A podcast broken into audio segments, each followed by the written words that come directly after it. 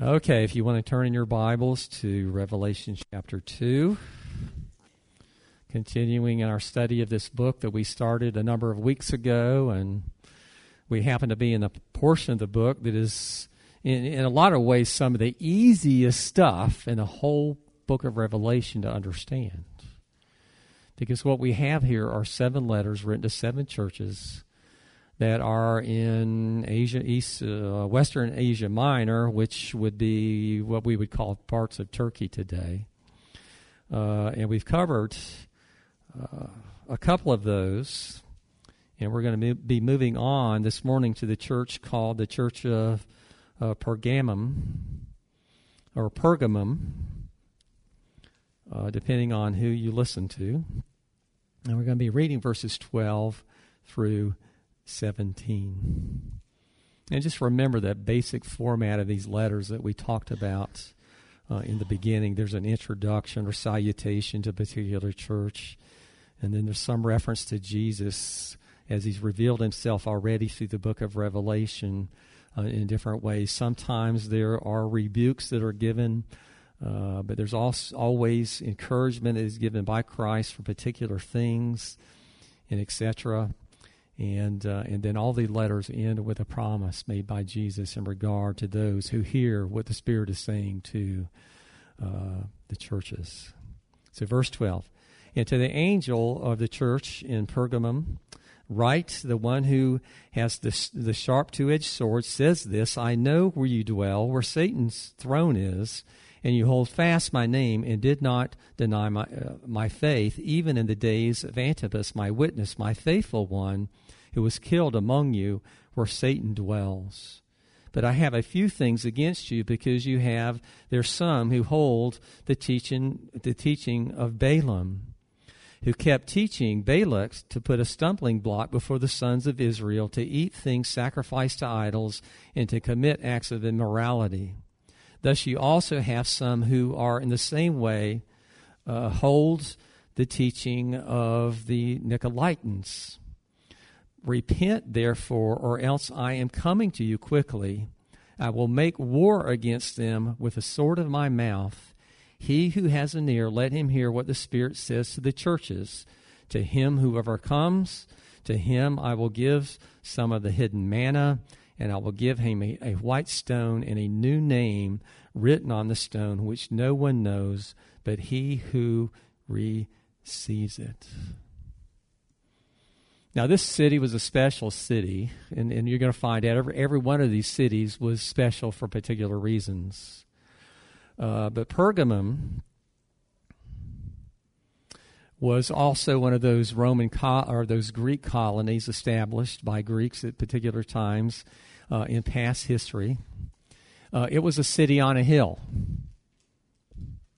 In other words, uh, a city built on a hill, and, for, and, and, very often cities are up on hills for reasons, and that is so you can look out across the countryside. And what someone for Pergamum would see if they were looking out from the hilltop was the fertile va- uh, Caicus Valley uh, below them, very rich in nutrients, very a lot of agriculture going on, etc., etc., etc. Beautiful place.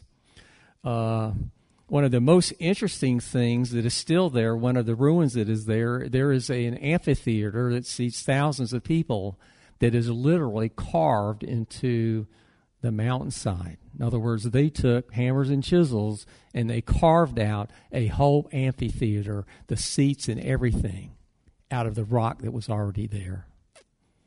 An amazing place.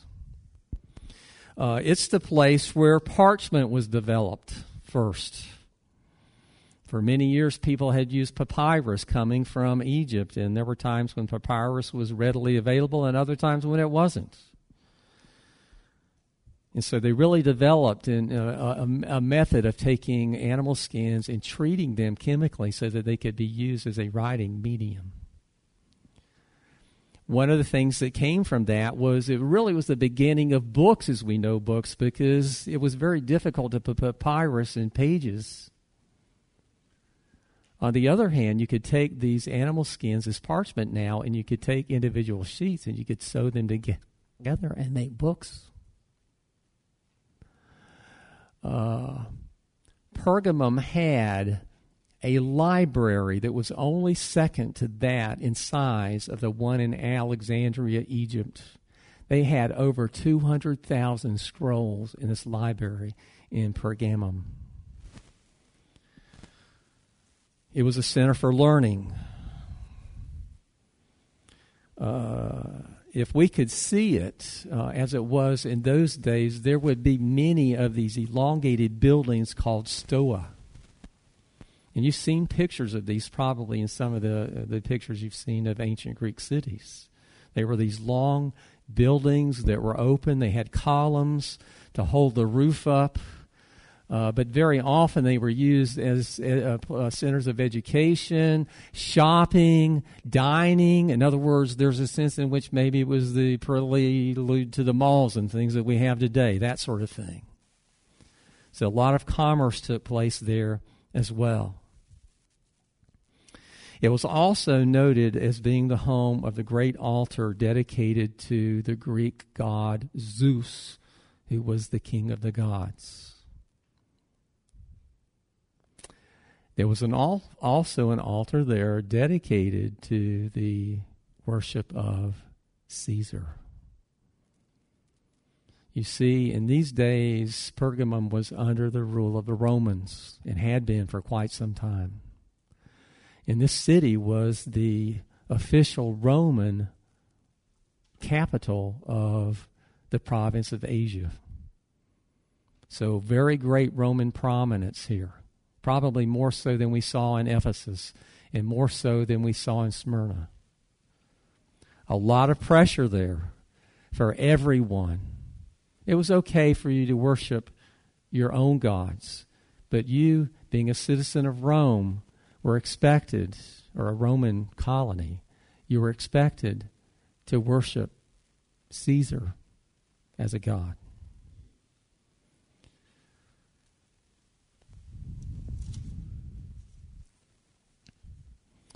Jesus, as we said, makes reference to himself in ways that he's already alluded to in this particular book. Now, here he talks about the one who has the sharp two edged swords. Says this, and we understand that it's Jesus that is saying this. Uh, and we talked somewhat about this a few weeks ago. Uh, in Revelation chapter 116, he uses the same phrase in regard to himself. Uh, but it should always bring to light to us or remind uh, remembrance to us uh, a very important passage in Scripture that has to do with Scripture, and this is uh, Hebrews chapter 4, verse 12. The Word of God is living and active and sharper than any two edged sword, and piercing as far as the divisions of the soul and spirit, able to judge the thoughts and intentions of the heart. I alluded to this when we were praying this morning, and that is this is Jesus. When he came into this world, he came to fight a battle, but it wasn't a physical battle, it was a spiritual battle.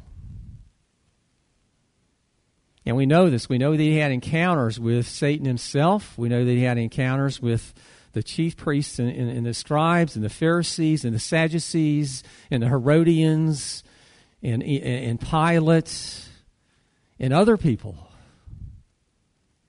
But his, all, his, his battles were always fought with words. But not just any word, always with God's word. We already read this morning about the sword of the Spirit, which is the weapon that God gives to us. And when Jesus did his spiritual battles, he was using the same very word of God that we have as our Old Testament today. Still, the, the, the, same things that were available to Jesus are still available to you and I. Not only that, it's been enhanced a lot because now we have the New Testament too. But this is our weapon. And it's more than a weapon of words. It has to do with the spirit. It's a spiritual battle.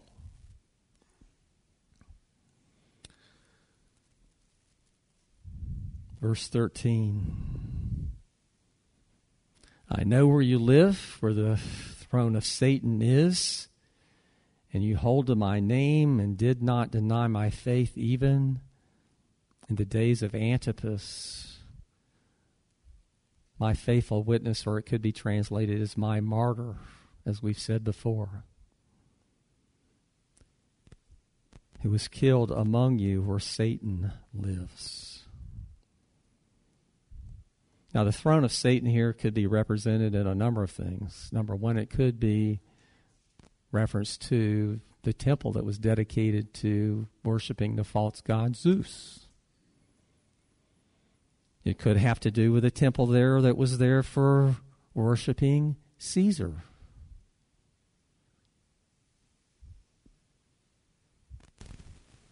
It could mean a lot of things. But we do know this that there was a very great sense of evil in Pergamum. It was demonstrated in every aspect of the culture evilness, wickedness. With Satan at the helm, it seemed to so many people.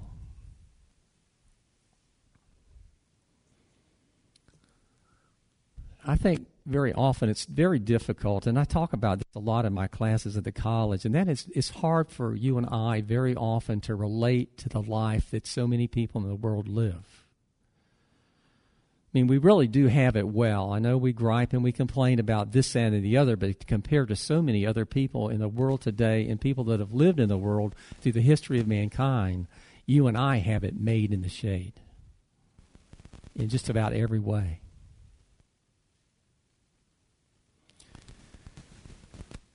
When Lori and I went to Uganda with World Harvest back in whenever it was, 1979, I think was the first time that we went, something like that.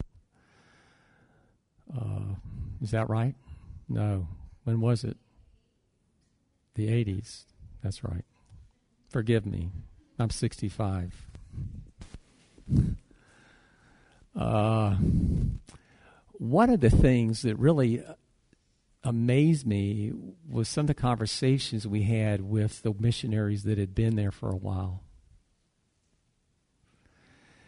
And, and one of the things that they were confronted with when they first came and what they were still continu- continuing to have to deal with all the time was dark magic, witch doctors. That was the religion of the people of Bunda Bugia black magic. If you didn't feel well, you went to the rich witch doctor. If you wanted some kind of a blessing, you went to the witch doctor. And they would, and the missionaries would talk about this this sense, this ever sense of present darkness that was upon the land. You could feel it.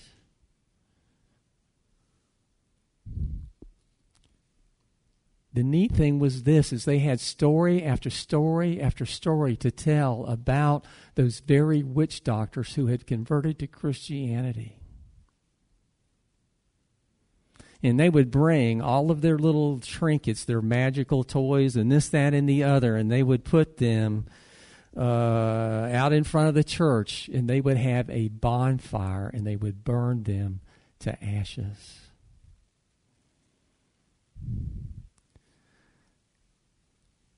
When we first went there, there was still this sense of darkness that you felt.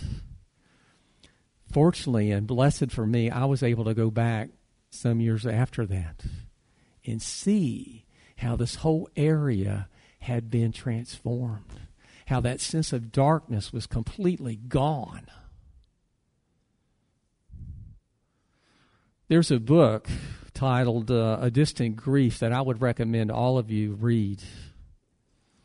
It's written by uh, uh, Ugandan by the name of Kefa Sempangi. He turned. He, he eventually became a pastor of a church in Kampala uh, during the days of Idi Amin. And if you want a picture of darkness and blackness and whatever, just think about Idi Amin.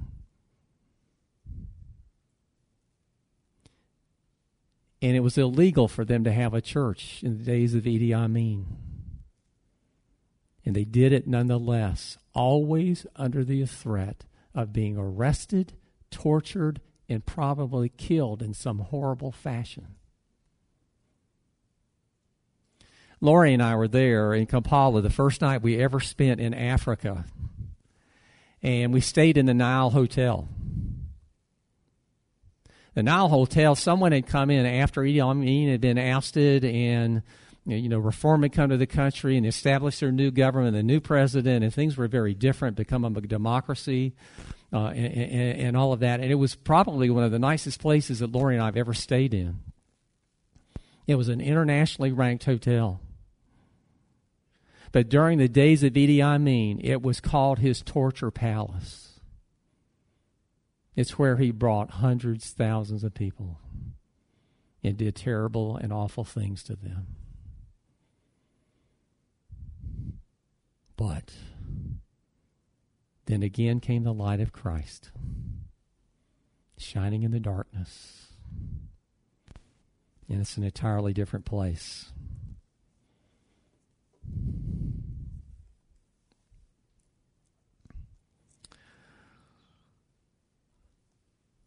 We live in a culture that seems to be ever changing, and I would imagine most of us would say today that it's ever changing in a negative way. I mean, how many times have you said recently things are just not the way they used to be? Things are not the way they were when I was little. Things are not the way they were when we got married, so on and so on. We know that there has been a huge cultural shift. Randy's getting old too. In our day. I don't think anyone in this world doubts it, room doubts it for a minute that things have changed. They're different. Let me ask you this: What if, what if you someone ask you this question? Do you think things like mass shootings would be some measure of the degree of evilness and uh, evilness and depravity that happen to be present in our present world? If that was a measure, would you would you have to say that things are dark and they're getting darker?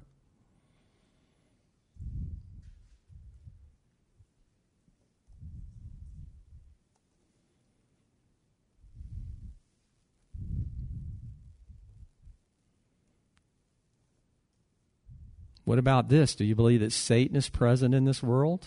Do you ever even give Satan a thought? If you don't, you should. He is a real being. And compared to you and I, he is a powerful being. But we know this. We know that God our Father allows him to exist for what reasons we don't know, we don't really understand. And we know that God could squash him like a grape at any minute. That he is no threat to God whatsoever. Never has been, never will be.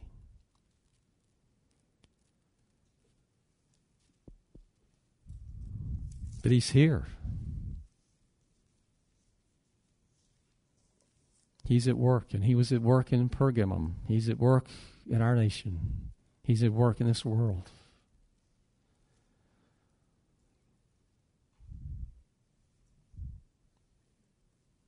Well, remember, we talked about Polycarp last week.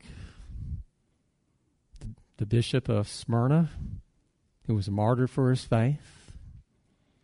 Well, Smyrna had Polycarp. Pergamum had Antipas. Mentioned here specifically in Scripture. A man who died because he was a Christian and he refused to live as a pagan he worshiped his God, worshiped his Lord and Savior, and he died for it. Died for it.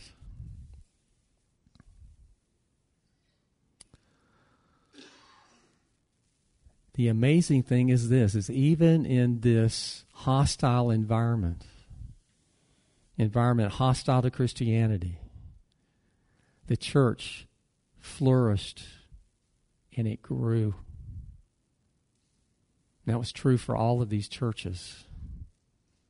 You're going to find as we go through all seven of them, there was, ne- there was not a single one of them that had an environment that was conducive to living as a Christian. There was all kinds of pressure on you to live otherwise.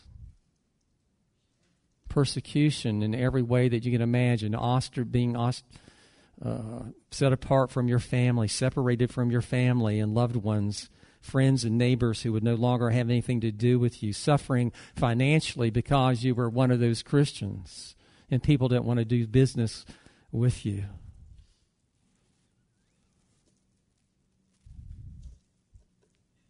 If the darkness continues to grow in our land, my friends, eventually the landscape is going to look more and more and more like this. So, what is the solution?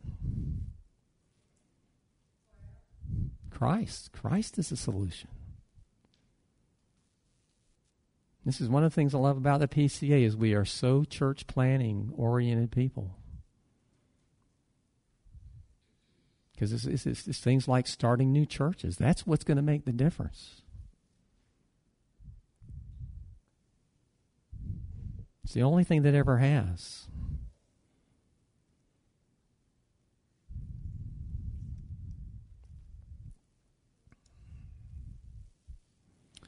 Satan was dwelling there in their midst. But they stirred, uh, they stood firm in their faith. And Antipas dying because of it. Jesus says, on the other hand, even though he commends them for some things, he rebukes them now for something. These rebukes are in some of the letters. Some of them, they don't have rebukes, but there is one here, and this is what he says. I have a few things against you because you uh, have some there who hold to the teaching of Balaam, uh, who kept teaching Balak to put a stumbling block before the sons of Israel, to eat things sacrificed to idols, and to commit uh, acts of immorality.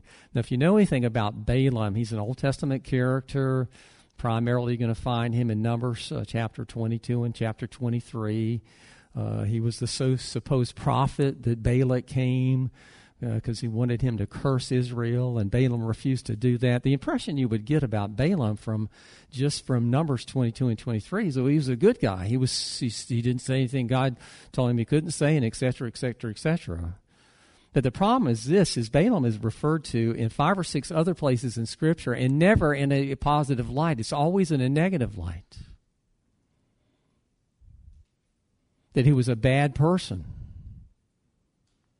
and that he, in some way or another, encouraged Israel to turn away from God and to live like Moabites, like pagans.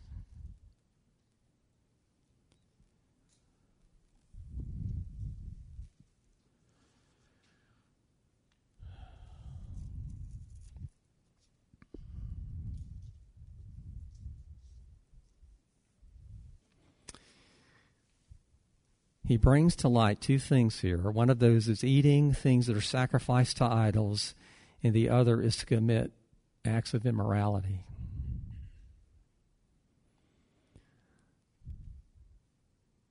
Now, in our culture, animal sacrifices are not common. There are some people who do it, and you need to understand that. There are some people in the United States today who still can practice animal sacrifice.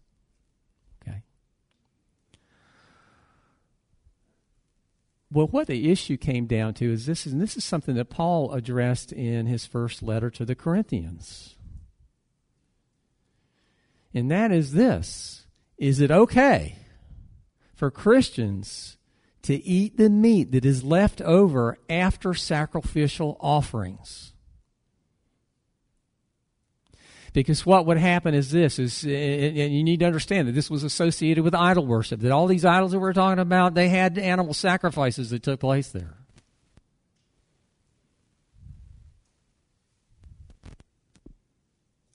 That some of that animal would be used, burned, just like in the, you know, in the Old Testament, Israel, burned up on the altar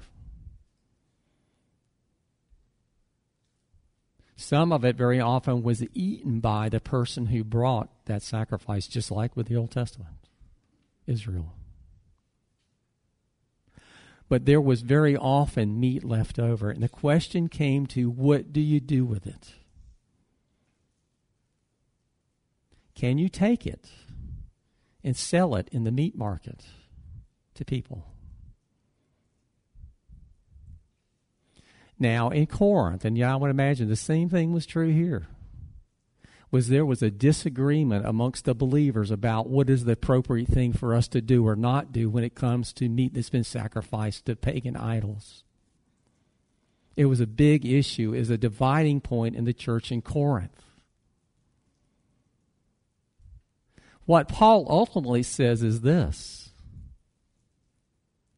is it's okay if you do and it's okay if you don't as long as you do it with the right mindset. What I would say to you is this is more than likely what was going on here is there were people in the church that were at least mildly practicing what is called syncretism. In other words, there were people in the church who were spending, still spending some time at the pagan idols in the temples. And then on Sundays, they were worshiping the Lord. You see this over and over again in the Old Testament. How many times was Israel doing that? They continued to worship the Lord their God in the temple and the but, but at the same time they were they adopted the, the religions of the of the people of the lands around them over and over again.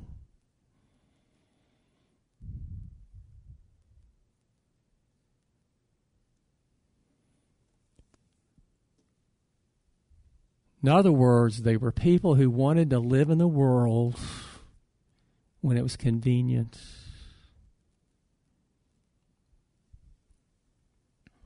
And not apart from it. Now we understand this, that we all live in the world, right? At least for now, as it is.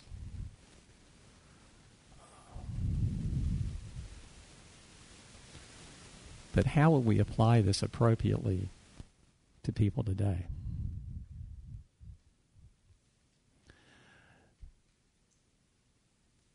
Well, if you think about the parable of the sower, Jesus makes it very clear there that there are some people who claim faith in him who really don't have faith.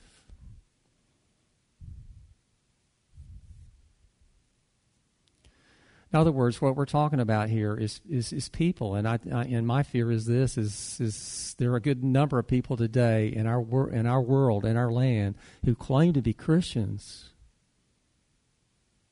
but very often they live their life just as if they were of the world. They do the same things worldly people would do. They think the same things that they do. They say the things that they would do. Jesus, in a sense, for some people, is like their their trump card or their their ticket into heaven. In other words, He's the thing they fall back on, and that is I'm going to heaven. Why? Because Jesus died for me. But but at the same time, they don't have this idea, this sense that He demands their worship, that He demands their worship of Him only, and not of the things of the world. I mean, how many people do you know? They claim the name of Christ, but at the same time, they live very worldly lives. How often do we do it ourselves? Honestly.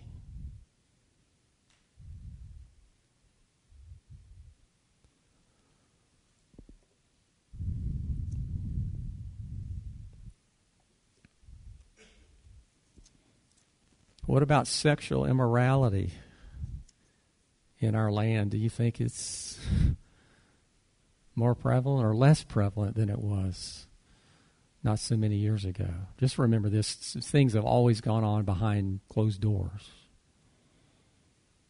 But today it's as though the doors are open and anything and everything is socially acceptable.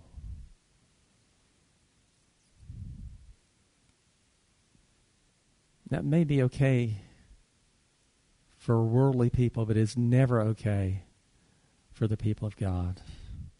Never okay for the children of God.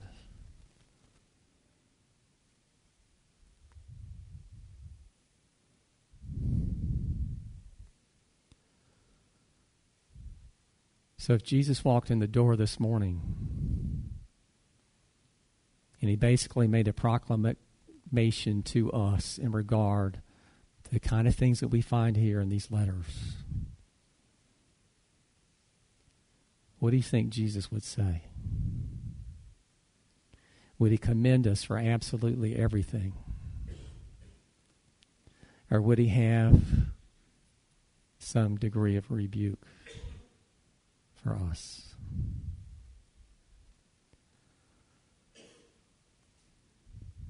Are we living for Him or are we living for ourselves? Do we live like He would have us live, or do we live basically like the world lives? And every now and then we mention His name just to feel good about it.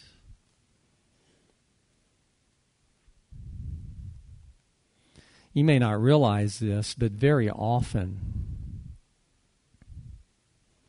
prostitution was associated with worship places. Now, how in the world they ever made that connection or whatever, but they had these things called cult prostitutes. Very much, very often associated with these pagan temples where they worship these idols. Can you imagine?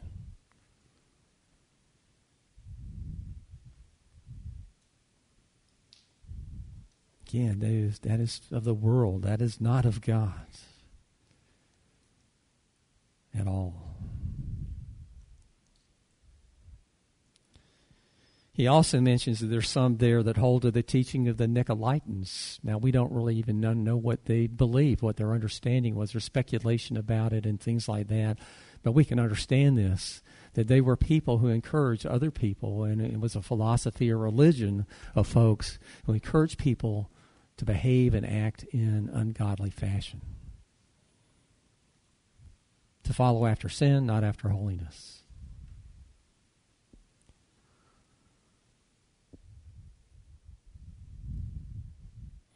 Jesus calls them to repent. Repent. How often do we read that word in Scripture? A lot. What does it mean? Well, certainly it means feeling sorry because you sinned and you know it. Uh, but there's reasons for feeling sorry. One of those is you may feel sorry because you know you're going to suffer because of it. It's like a little kid when they're they're going to be punished. Very often, that's why they're sorry. They're sorry not because they did something wrong. They're sorry because they know they're going to they're going to suffer as a result of what they did. What true repentance looks like, guys and gals, is it is heartfelt. It is your heart grieving because you know you have grieved God's heart. You understand the difference? Do we have things to repent of? The answer to that is question is yes, every single one of us. Repentance is not just something that we do at the time we come to faith in Jesus Christ. Repentance is one of those ongoing things that should be a major aspect of our life as a believer.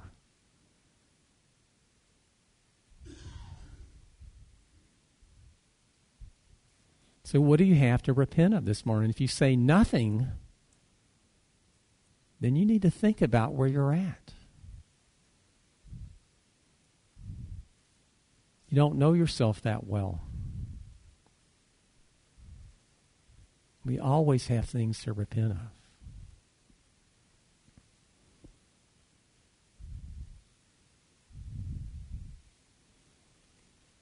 And what does First John tell us? That when we confess our sins, that he is holy and righteous to forgive us of our sins and to cleanse us of all unrighteousness.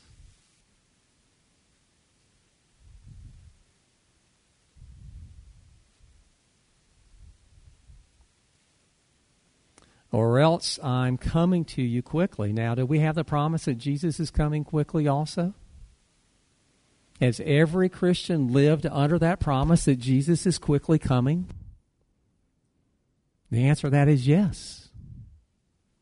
I mean, the thinking here is this is repent now because you're better to repent now than to do it later. No, do it before he comes rather than when he comes.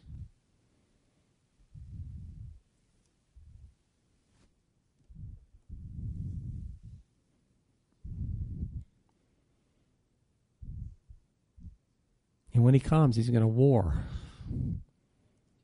He's going to do it with the sword of his mouth, with the word of God.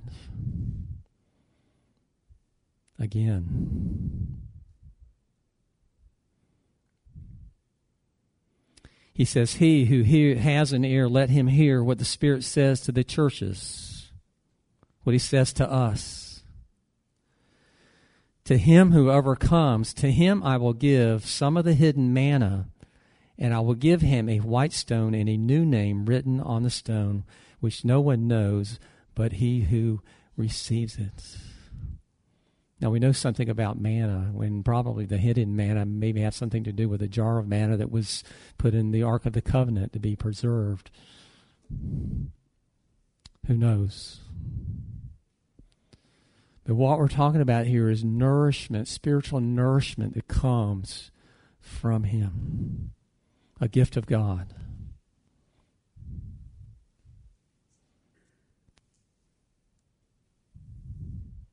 he talks about a white stone. Now, in Scripture, and very often, whiteness means clean, bright, brilliant, purified, things like that.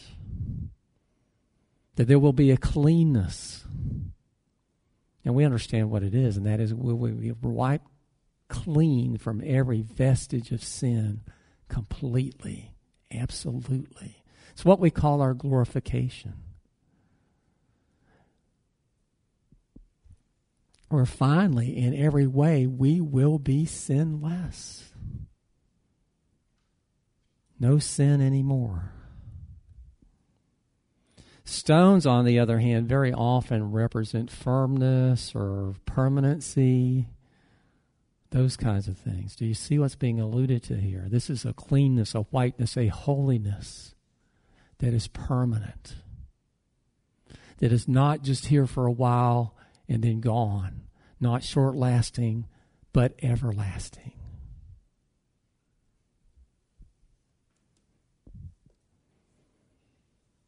A new name. God has a name for you. A new name. And He knows what it is.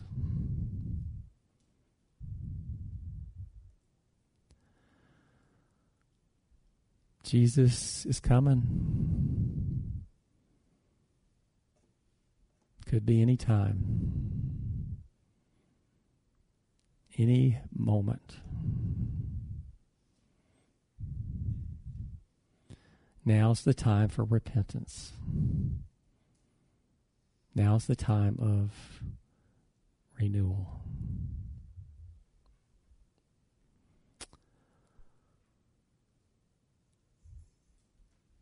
So I just want to encourage you this week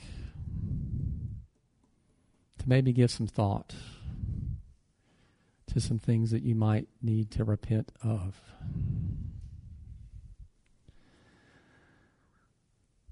Because we all have them.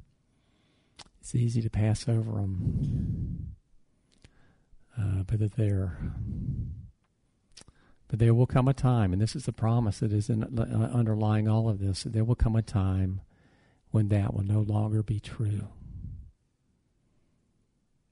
And I don't know about you, but I look forward to that time.